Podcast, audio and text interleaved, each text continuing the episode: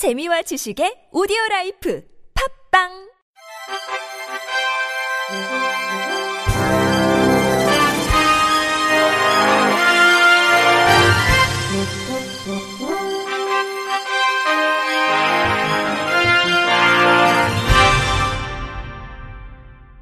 청취자 여러분 안녕하십니까? 5월 10일 목요일 KBRC 뉴스입니다.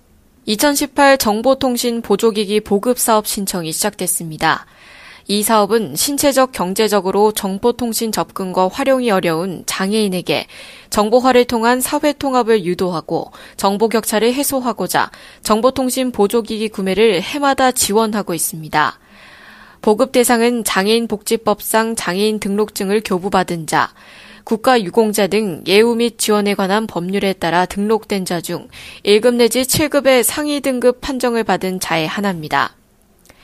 대상자에게는 보조기기 제품 가격의 80%가 지원되며 단 기초생활수급자, 차상위 계층 등 경제적 여건으로 기기 구입이 어려운 저소득층 장애인은 본인 부담금의 50%를 추가로 지원합니다.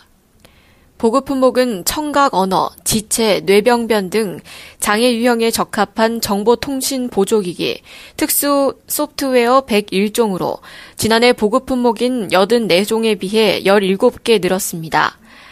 신청을 희망하는 대상자는 오는 6월 22일까지 신청서를 작성해 본인 거주지 접수처에 신청하면 됩니다.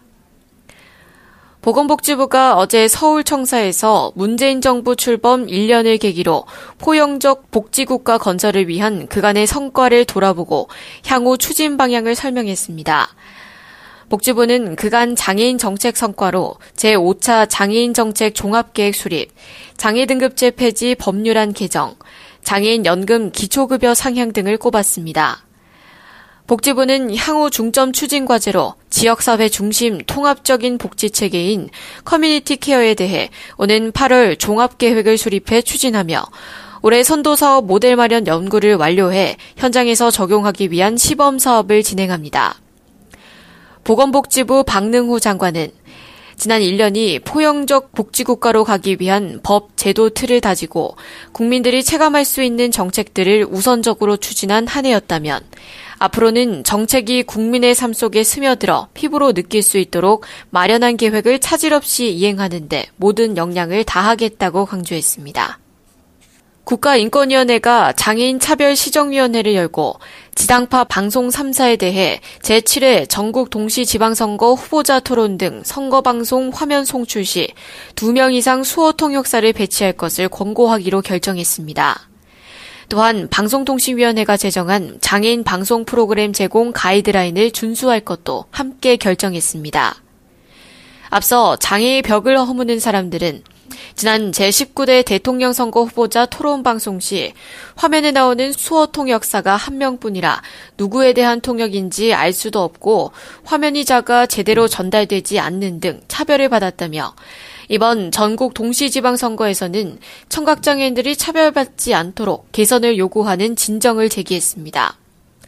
이에 대해 KBS와 MBC는 선거방송 화면에 수어 통역사 2명을 배치할 경우 생방송 중 카메라 배정, 화면 차지 비율 등 기술적 어려움을 제기했고 SBS는 KBS와 MBC의 중계를 받아 송출하는 입장임을 밝혀왔습니다. 인권위 관계자는 5월 10일 유권자의 날을 맞아 선거의 중요성과 의미를 되새기며 이번 전국 동시지방선거에서 장애인을 포함해 모든 사람이 동등하게 참정권을 행사할 수 있기를 기대한다고 설명했습니다.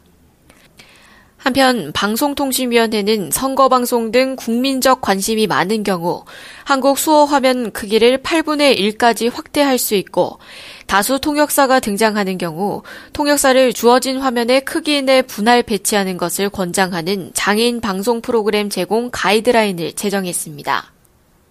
2018 서울 지방선거 장애인 연대가 서울시청 앞에서 기자회견을 갖고 서울시장 후보들에게 8대 요구 공약을 발표했습니다. 이들은 장애인 콜택시의 이동 권역 확대, 대기 시간 단축을 위한 배차 시스템 개선, 병원 접근성 향상을 위한 별도의 특별 교통수단 마련이 담긴 이동 권리 확대를 요구했습니다. 또한 임기 내 중증장애인 공공일자리 만 개 확보를 위한 일자리 창출 및 고용 확대, 고령장애인 맞춤형 지원 대책, 생활 및 재활체육 활성화, 장애인 활동 지원 서비스 개선 등도 포함했습니다. 서울시 척수장애인협회 김희종 회장은 자녀적이고 소극적인 장애인 복지 정책을 폐지하고 선도적이고 적극적인 복지 정책을 시행해야 한다며 이후에도 각 정당 후보들이 발표하는 각종 공약 발표 가운데 장애인 복지 공약 이행 의지를 지속적으로 모니터링할 것이라고 말했습니다. 한국 장애인 단체 총연맹 이문희 사무차장은 장애인을 배석하지 않은 정당은 한 표도 주지 않고 퇴출시켜야 한다면서 그래야 장애인 복지가 조금씩 발전하게 될 것이라고 강조했습니다. 한국장애인고용공단 고용촉진 이사회 남용현 고용개발원 책임연구원이 기획관리이사에는 정정식 전 고용노동부 중앙노동위원회 조정심판국장이 임명됐습니다.